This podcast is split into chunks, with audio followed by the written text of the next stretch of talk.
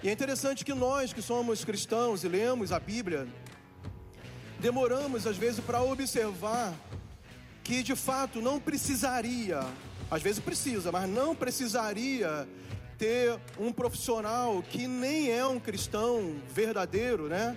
Em alguns casos, a nos ensinar coisas que nós deveríamos aprender somente lendo a Bíblia. Eu sou Luciano Pedrosa. Sejam bem-vindos ao Sou Líder Podcast. Espero que você aproveite esse conteúdo e ainda possa recomendar para outras pessoas, compartilhando em suas redes sociais.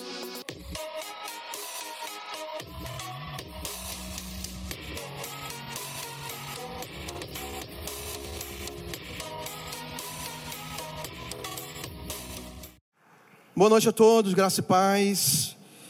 Feliz por poder estar com os irmãos mais uma vez no Tadel. E hoje à noite nós vamos falar sobre inteligência emocional, base de uma liderança saudável.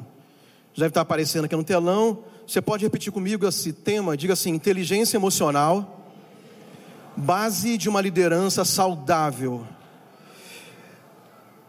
Irmãos, esse tema aqui é interessante que hoje existe uma um, certo debate e opiniões muito sobre uma, uma profissão que é, que é recente no mundo e no Brasil está muito no hype, assim, numa moda, né? Que é a profissão de coach. Né? Coach significa treinador. E eu respeito muito esses profissionais, é, embora toda a profissão tenha os bons e os ruins, mas eu respeito muito. Mas dentro do Evangelho, né? Existe também um outro debate sobre a pregação da palavra, os ensinos da palavra e as ferramentas de coach. Então, cada coisa é uma coisa, não se misturam diretamente, mas certamente qualquer tipo de conhecimento pode somar se a gente mantiver as bases corretas da palavra do Senhor em primeiro lugar, quando nós tratamos as coisas de Deus. Quantos concordam? Digam amém. Então, inteligência emocional é um termo muito utilizado pelo, pelos coaches.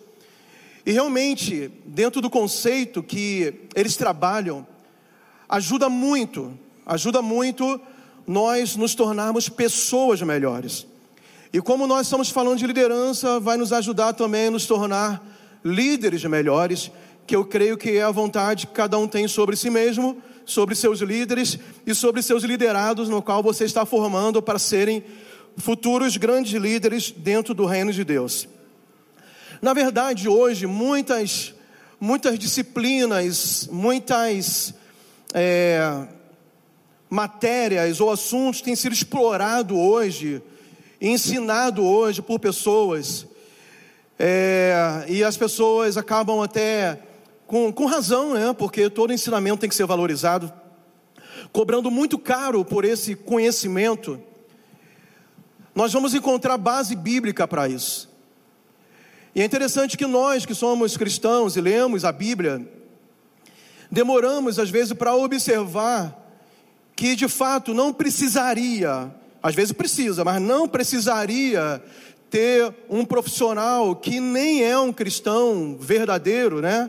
Em alguns casos, a nos ensinar coisas que nós deveríamos aprender somente lendo a Bíblia, que está à nossa disposição. E quando nós falamos de inteligência emocional, tudo isso está na Bíblia. Tudo isso está na Bíblia. Mas mesmo assim, nós às vezes precisamos de alguém, eu já disse até em outra mensagem aqui, como a gente não lê a Bíblia direito, na maioria das vezes, aí precisa de alguém que leia a Bíblia e desenhe para a gente entender. De qualquer forma, o importante é aprender. E quando a gente vai tratar desse assunto de inteligência emocional, a gente vai encontrar um texto bíblico que a gente conhece, você conhece, você já leu, você já ouviu centenas de pregações sobre algo chamado fruto do Espírito. Que o apóstolo Paulo, há dois mil anos atrás, escreveu uma carta para a igreja da Galácia, daquela região, e ele falou sobre esse tema, que hoje colocaram o nome de inteligência emocional, mas biblicamente chama-se o que? Fruto do Espírito. Então eu quero convidar que você abra a sua Bíblia na carta aos Gálatas, capítulo 5, versículos 21 até o 23, que tem aqui uma relação de comportamentos que todo cristão que tem o Espírito Santo, ele deve ter esses tipos de comportamentos. E ele tem toda a condição de praticar isso. Eu e você temos todas as condições de praticarmos isso. Por quê? Porque se somos cristãos verdadeiros, discípulos de Jesus, em princípio todos nós temos o Espírito Santo habitando em nós. E diz a palavra de Deus, versículo 21. Mas o fruto do Espírito é amor, alegria, paz, longanimidade, benignidade, bondade, fidelidade, mansidão e domínio próprio. Então, eis aqui a relação daquilo que o apóstolo Paulo, dois mil anos atrás, chamou de fruto do Espírito, no qual todos nós devemos praticar como consequência de ter o Espírito Santo em nós.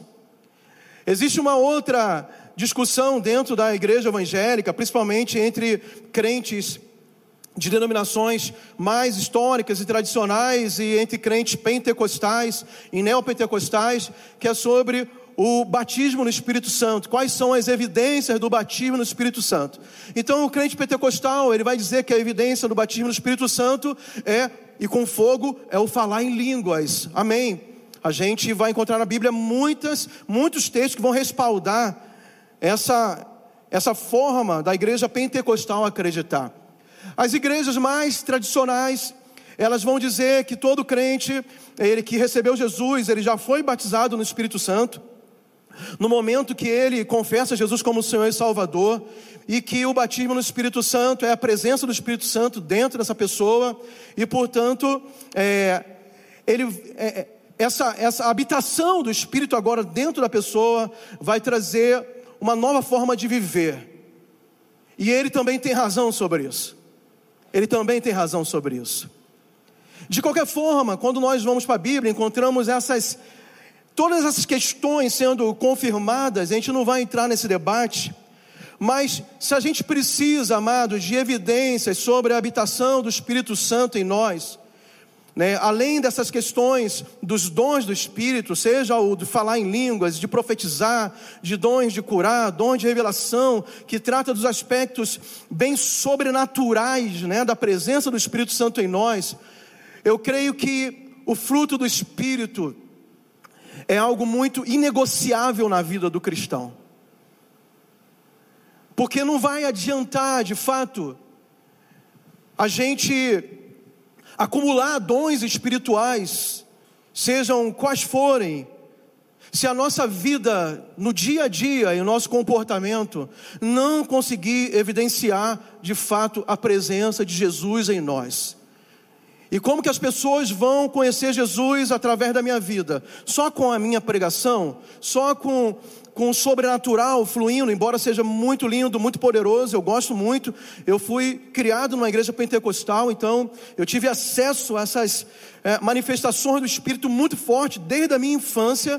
Então eu gosto, eu, eu gosto de fluir também no sobrenatural, nos dons do Espírito, mas eu preciso muito mais que Deus trabalhe no meu interior para tornar o meu caráter semelhante ao caráter dele.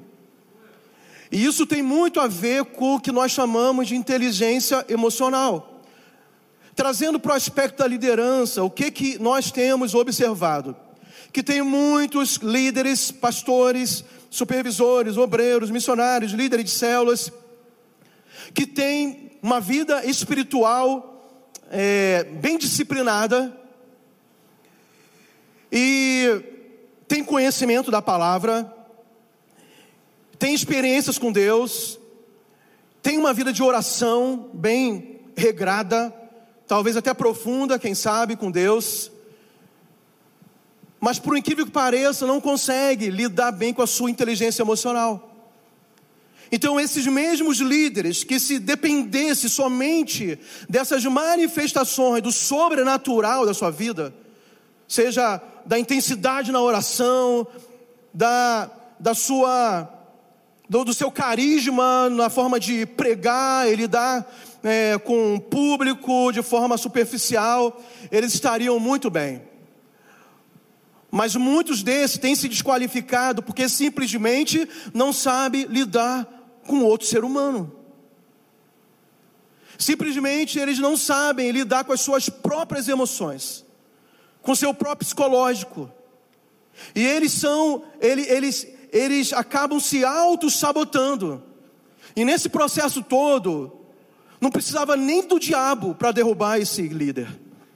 Não precisava nem da, do, do, das tentações da carne, né, do pecado, para derrubar esse pastor, para derrubar esse líder, porque ele mesmo é o seu maior inimigo. E infelizmente a gente fala isso, porque muitos de nós que estamos nessa posição né, de liderança, que de fato não é uma posição fácil, porque a gente está liderando o quê? Pessoas. É uma tarefa muito difícil a gente se dedicar totalmente em lidar com muitas pessoas e cada pessoa é um indivíduo com características próprias, com histórias diferentes, com culturas diferentes, com modo de observar o um mundo e viver diferente, né? Algumas mais tratadas por Deus, outras menos tratadas outras mais espirituais, outras menos espirituais, outras com temperamentos bem fáceis de lidar, outras com temperamentos super desafiadores. E nós líderes temos que lidar com isso. E essa dificuldade ela é aumentada de uma forma quase que incontrolável quando o líder não sabe lidar consigo mesmo. Então, quando nós paramos para pensar sobre a nossa forma de liderar, é muito importante, além de a gente olhar os aspectos que nos cercam, por exemplo, toda a estrutura da visão do MDA, todas as ferramentas que nós temos. Tivemos agora há pouco, né, nas, nos, nas terças passadas, um curso muito especial de grupos evangelísticos, e nós estamos ganhando gente para Jesus, e profetizamos e oramos. Daqui a pouco vai ter conferência de avivamento, tudo isso é extremamente importante mas às vezes nós, nós mesmos derrubamos aquilo que edificamos. Sem essa sabedoria, sem o fruto do Espírito, ou sem a inteligência emocional, nós mesmos vamos destruir aquilo que Deus nos usa para edificar, e às vezes com muito trabalho e com muito tempo dedicado nessa obra. Só quem está comigo até aqui, diga amém. Amém? Então vamos lá.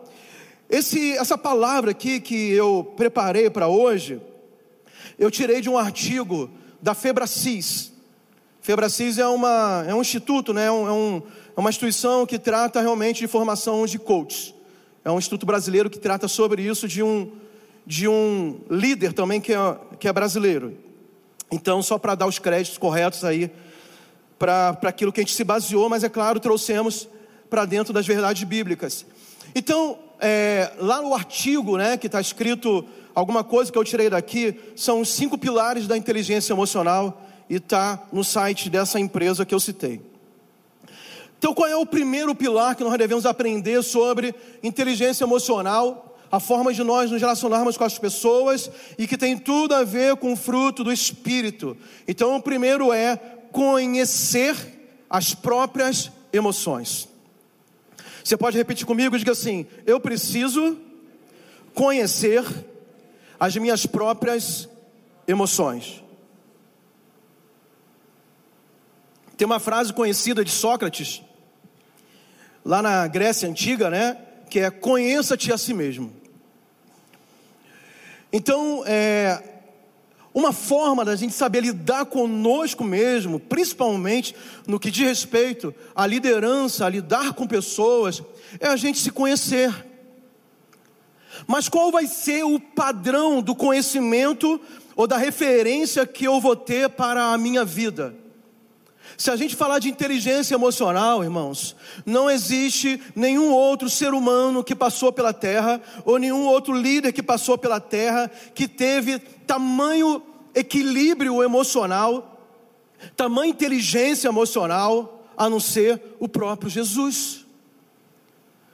Não existe nenhum ser humano que nasceu na terra de carne e osso, e Jesus foi 100% humano, 100% humano que teve capacidade de lidar com as suas emoções e os desafios de uma liderança de forma tão equilibrada, sem perder o senso de propósito, sem se desesperar, sem pecar, que não tenha sido Jesus. Então é só você ler a história de Jesus, observar a vida de Jesus, que você vai ter uma referência para você traçar um paralelo com a sua própria vida e poder medir a sua vida atualmente e, tu, e os controles da, e o controle das suas emoções a partir dessa referência que é o próprio Cristo, é o próprio Jesus. E quando nós lemos o versículo que eu citei aqui, Gálatas 5, 21 a 23, esse é o padrão que se espera de inteligência emocional para mim e para você. Então, como, eu, como que eu vou me conhecer? A partir do momento que eu vou me analisar.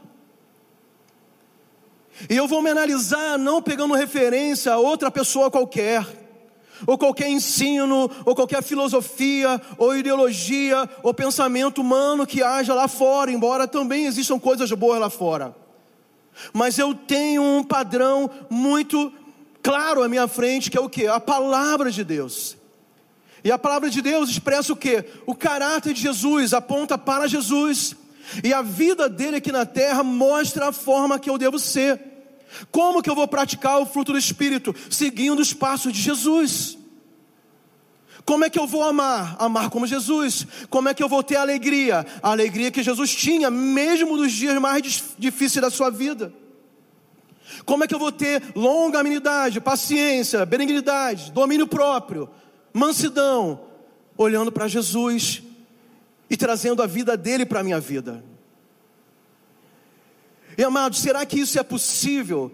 Porque você pode pensar, mas como é que eu vou trazer a vida de Jesus para mim, se Jesus, eu sei que ele era, ele era 100% homem, mas também ele era 100% Deus, então parece impossível viver a vida de Jesus.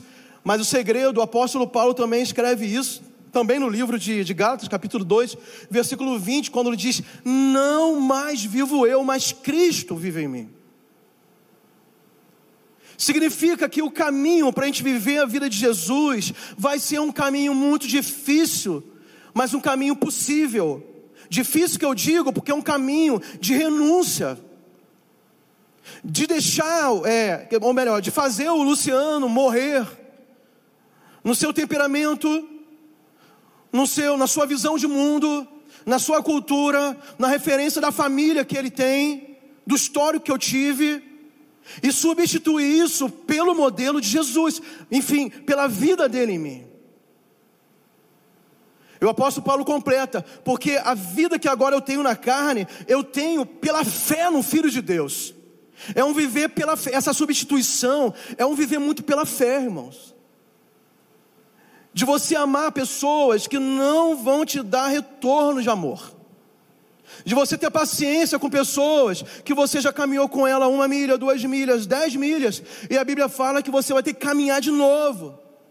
De você ter que perdoar pessoas, não, não apenas 70 vezes 7, porque esse é um número alegórico de Jesus fala assim: você tem que perdoar quantas vezes for necessário. E realmente isso não é fácil para um ser humano comum como nós. Mas como líderes, é o desafio que nós temos. Se nós queremos ser líderes realmente que vão agradar a Deus, glorificá-lo, e líderes que tenham, sabe, uma, uma longevidade no ministério. Quantos querem ser líderes que vão ir até o final nessa carreira, chamado por Jesus? Diga amém e dê um aplauso bem forte a Ele. Glória a Deus, glória a Deus. Essa questão de conhecer a si mesmo não, é, não, não somos nós que vamos dizer quem você é. Você tem que se aprofundar nesse autoconhecimento, como eu falei, através da palavra, da referência de Jesus. Mas é você que tem que fazer isso. O apóstolo Paulo, ensinando sobre a ceia do Senhor, 1 Coríntios 11, no versículo 28, ele diz: Examine-se, pois, o homem a si mesmo é muito diferente você ficar ouvindo falar que, que tem que haver mudança na sua vida, mas só existe mudança na minha vida e na sua vida quando eu digo que eu preciso mudar. Quando você decide mudar. Todo mundo pode falar para você melhorar, pode apontar os teus erros, as suas falhas, mas a verdadeira mudança só acontece quando você decide permitir o Espírito Santo fazer essa transformação na sua vida. É você que tem que se convencer que existe margem de melhora, de crescimento, de mudança. Porque pode todo mundo dizer, você vai arrumar culpados pelas suas ações. E eu também faço isso. Mas no dia que eu decido, eu reconheço, eu assumo, eu me arrependo e confesso, o Espírito Santo entra e faz uma obra poderosa em nossas vidas. Amém ou não amém? Depois de conhecer, o segundo ponto é o que? Controlar as nossas emoções. Quando você tem o conhecimento daquilo que você precisa ser transformado, a sua forma de falar com as pessoas, de lidar com os problemas, de reagir diante de desafios que aparecem, principalmente no relacionamento interpessoal, na sua família, com seus liderados, com seus líderes, com as pessoas que te rodeiam. Nós precisamos aprender a ter o controle dessas emoções. Agora, é muito difícil porque algumas coisas em nós, talvez você vai se identificar com isso. Por exemplo, eu. Todo mundo acho que, que já teve essa experiência de você ser criado lá na sua casa e você pensar assim: isso que meu pai fazia comigo, ou minha mãe fazia comigo, quando eu tiver minha família, eu nunca vou fazer. Aí você casa, constitui uma família, tem filhos, já não está mais debaixo do pai e da mãe, agora você é o cara, ou então você, a mulher, é a cara. Quando você menos percebe, você está repetindo exatamente as mesmas coisas. Porque está arraigado em você, na sua cultura, no seu histórico, na sua alma, está arraigado aquele comportamento que você não gostava, mas você está repetindo aquilo. E não é por sua vontade, é uma coisa assim que vai quase que no automático. Quando você para para pensar, você já falou, você já fez, você já reproduziu aquilo que você odiava antes. E como mudar isso? Como controlar isso? Então o apóstolo Paulo fala que esse novo comportamento, essa inteligência emocional, é uma consequência da presença do Espírito Santo em nós, é o fruto do Espírito Santo. É o fruto do Espírito Santo. O apóstolo Paulo, em outra ocasião, ele diz que nós recebemos uma semente divina em nós. Uma semente divina frutifica coisas do Espírito. Então, se nós recebemos essa semente divina, que é um atributo da nova criação, quando você se tornou uma nova criatura, recebeu Jesus, se tornou uma nova criatura, né? O apóstolo Paulo também escreve isso lá em 2 Coríntios capítulo 5, que aqueles que estão em Cristo são o quê? Novas criaturas. Quantos estão em Cristo? Levanta a mão e diga amém. Então, se você está em Cristo, você é o quê? Uma nova criatura. Por que uma nova criatura? Porque você recebeu uma nova semente espiritual, a, a, a semente vinda de Deus dentro de você. E essa semente, o que, que ela faz? Gera frutos. Então, essa capacitação de controlar as nossas emoções e aquelas piores que existem em nós, que estão arraigadas na nossa história, na nossa personalidade, no nosso temperamento, pode ser e deve ser controlada pelo Espírito Santo. É você substituir as obras da carne, que o apóstolo Paulo escreve primeiro, no mesmo capítulo 5 de Gálatas, e ele fala assim: Mas vocês podem ter e devem ter o que? O fruto do Espírito e viver essas coisas e ter controle sobre essas coisas. E é aquilo que está dentro do fruto. E é a última coisa que ele fala do fruto, que é o domínio próprio. É você ter, através do Espírito Santo, controle para você não pecar. Não significa que os sentimentos não existam, não é uma negação da humanidade. Nós somos seres humanos. E essa humanidade trouxe, por consequência do pecado, um montão de coisa ruim para a gente. Então nós lidamos com essas lutas. Então de vez em quando nós ficamos estressados, de vez em quando nós pensamos coisas ruins, reagimos mal, mas a Bíblia fala o que? Irai-vos, mas não o que? Irai-vos, mas não pequeis. Então uma coisa é separada da outra. O ser humano pode se irar e vai se irar. Existem muitas coisas que nos causam ira, Mas o que que você faz com a sua vida, com a sua boca, com o seu comportamento, quando esse sentimento humano da ira vem no teu interior? Aí você decide, você peca ou não. Você ofende ou não. Irmãos, isso tem derrubado muita liderança. Um dia desse a gente viu uma, uma situação de um líder, que é um ótimo líder, mas lidando com uma situação que não era difícil de ser resolvida, mas a pessoa na hora de responder, talvez ele tinha, tivesse até razão de estar triste, estar chateado, mas a pessoa podia escolher melhores palavras para lidar com aquilo e falar a mesma coisa. Mas por causa de uma palavra errada que foi dita e que foi escrita, ele acabou com tudo. Porque ele não teve controle das suas emoções. Ele podia ter esperado para escrever depois, para responder depois. Ele poderia ter lido o texto que ele escreveu antes de apertar o botãozinho de enviar. Será que, eu, que é isso mesmo que eu devo falar? Ou será que esse meu sentimento pode ser expresso por outras palavras, que a língua portuguesa chama de eufemismo? Figura de linguagem que você expressa de forma diferente a mesma coisa. Isso fala de quê? De controle emocional. Então ele podia resolver um problema, ele causou um outro problema. Ele entornou o caldo, como diz. Por causa, às vezes, de uma palavra, que poderia ser dita de outra forma. E tudo isso, amados, não é falta de, de, de espiritualidade somente, mas é de per permitir Deus entrar nessa área, que às vezes para a gente é tão difícil de vencer. E quando eu prego sobre isso, claro, é primeiramente para mim. Quantas vezes a gente tem que voltar para pedir perdão, para consertar as coisas, porque é uma luta que nós temos que ter diariamente contra essa natureza carnal e pecaminosa que nós carregamos. Mas através do Espírito nós podemos vencer. Quantos concordam? Digam amém. A terceira é a automotivação. Automotivação é o terceiro pilar dessa inteligência emocional. Irmãos, é, a motivação de nós fazermos a obra de Deus, ela pode vir de várias, de várias fontes. Ela pode vir é, por um momento de sucesso que você está tendo, isso motiva você a continuar. Estou tendo sucesso, estou animado, estou empolgado, vamos lá, vamos para frente. A outra fonte pode ser a tua liderança que está te acompanhando, te ajudando, te elogiando, te motivando, ir adiante, fazer a obra de Deus. Mas e quando essas coisas não existem? E quando você acha que teu líder não está te apoiando o suficiente?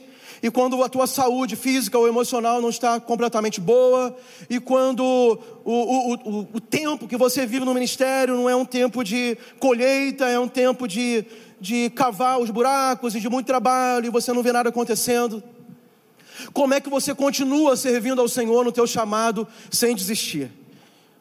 Porque também nós vemos muitas pessoas desistindo do chamado de Deus, justamente porque, por falta de, de controle emocional e de conhecimento de Deus, elas desistem no meio da luta, no meio do no, no momento que, que, que, que ela tem alguma, alguma resistência, alguma dificuldade.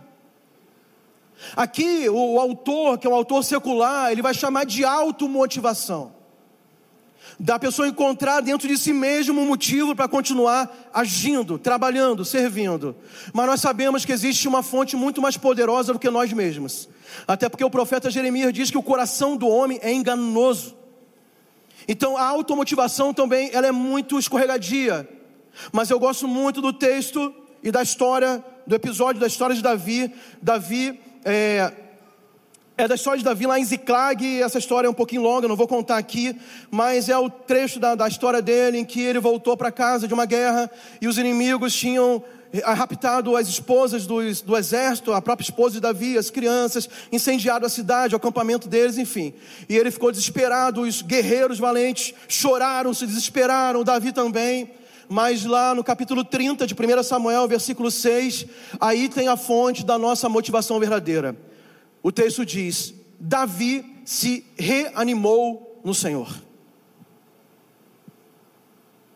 Davi se reanimou em quem? Nele mesmo? Não, não foi nele mesmo. Foi no Senhor. Naquele momento, Davi não tinha um líder para ele se encostar. A situação era terrível, porque as esposas, filhos tinham sido levados pelos inimigos, a cidade estava incendiada. Os guerreiros e os amigos, melhores amigos dele, estavam contra ele. E ele não tinha outro lugar para buscar, buscar essa motivação que não fosse aonde? No Senhor.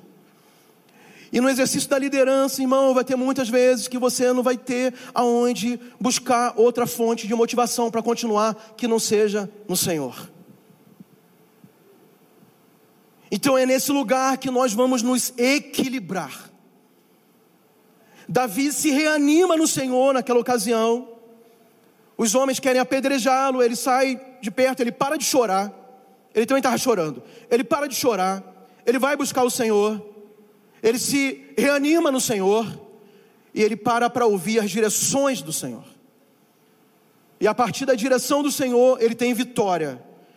Ele traz de volta todo mundo e ele restaura tudo. Ninguém se perdeu, ninguém se feriu. Deus cumpriu a promessa, mas ele encontrou resposta no Senhor. Então, se você quer encontrar uma fonte para continuar a sua jornada em qualquer ocasião, no tempo bom, no tempo ruim, quando você se sente apoiado ou não, quando as coisas dão certas ou não, essa fonte é o Senhor. Quantos podem dizer amém? Número 4 é o que? Empatia. O que é empatia? É você desenvolver a capacidade de sentir como o seu irmão sente. Isso é muito difícil, mas é um bom exercício.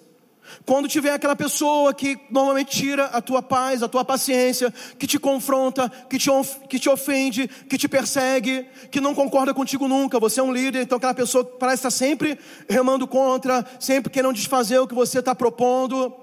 Faça um exercício de empatia. Tente se colocar no lugar dela. Tente entender quem é essa pessoa. Tente entender qual a história dela de onde ela veio, o que, ela passou, porque possivelmente ela tem atitudes como essa. E essa empatia, com certeza, vai te dar mais longanimidade, paciência, fruto do Espírito, para você caminhar mais com essa pessoa e não desistir dela ou não desistir da obra de Deus por causa dela. Pastor, mas aonde tem empatia na Bíblia? Muito fácil. Jesus falou o segundo mandamento mais importante: ame o próximo como a ti mesmo. Isso é empatia. É você se projetar na vida da pessoa, ou deixar a vida dela se projetar na tua, e da forma que você se ama, você conseguir amar o próximo. Não significa que ela vai ser igual a você, mas você amar essa pessoa na mesma intensidade que você se ama. E existe uma frase que nós usamos, bem, bem, bem conhecida, né, que você, normalmente a gente é, não devemos fazer com as outras pessoas o que não queremos que façam conosco. Mais ou menos isso, né? A gente tem empatia. Se eu quero o bem para mim, eu quero o bem para o outro. Se eu quero conforto para mim, eu quero conforto para o outro. Se eu quero sucesso para mim, eu quero sucesso para ele eu amar a vida dele assim como eu me amo, como eu me protejo, como eu cuido bem de mim. Então a empatia é um fator muito importante nessa inteligência emocional para a gente ser líder que vai conseguir liderar muita gente, assim como é a vontade de Deus para a sua vida. Só quem recebe, diga amém. Quantos creem que Deus quer colocar muita gente debaixo da sua liderança, diga amém. Então receba do Senhor a empatia do céu e por último, é saber se relacionar. Saber se relacionar já é o nosso final, porque o saber se relacionar, a gente podia criar vários pontos e destrinchar o saber se relacionar. Mas no meu ponto de vista, o saber se relacionar é uma consequência do fruto do Espírito. Eu vou ler para vocês de novo o que é o fruto do Espírito amor, alegria, paz, longanimidade, benignidade, bondade, fidelidade, mansidão e domínio próprio.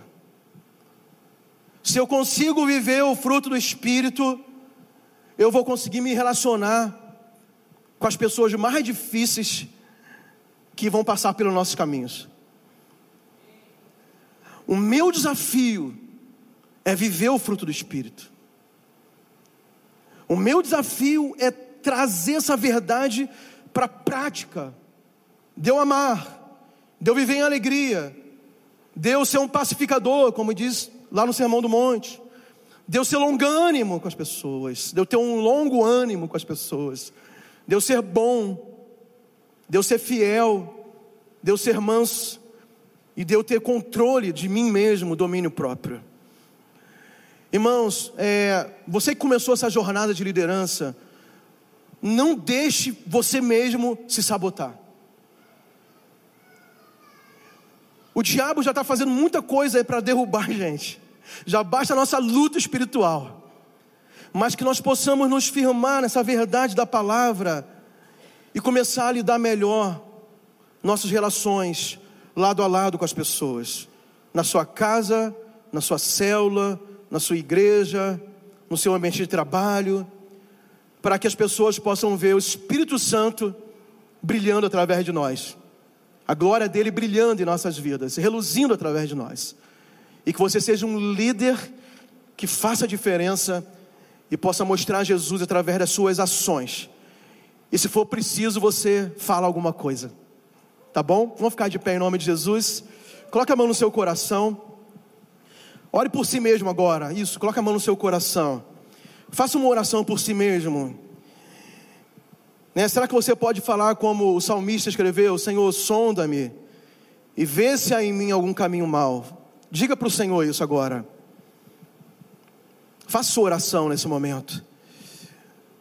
Às vezes a gente acha que a gente está tão bem, que a gente é líder maravilhoso, que todo mundo tem que gostar da gente. Mas quantas pessoas nós estamos ferindo por aí? Quantas pessoas nós estamos distratando, desprezando, perdendo a longanimidade, perdendo a bondade, não tendo domínio próprio sobre nossas ações e palavras. Espírito Santo, eu quero honrar a tua presença em nossas vidas, o Senhor habita em nós. Te peço, Senhor, a começar em mim e nos meus irmãos, que o Senhor faça valer, nos ajude, Pai, a fazer valer toda, todo o potencial do caráter de Deus que está implantado em nós através da Tua presença habitando aqui. Que nós consigamos viver em amor, em alegria, em paz, em longanimidade, bondade, fidelidade, benignidade, em mansidão e domínio próprio.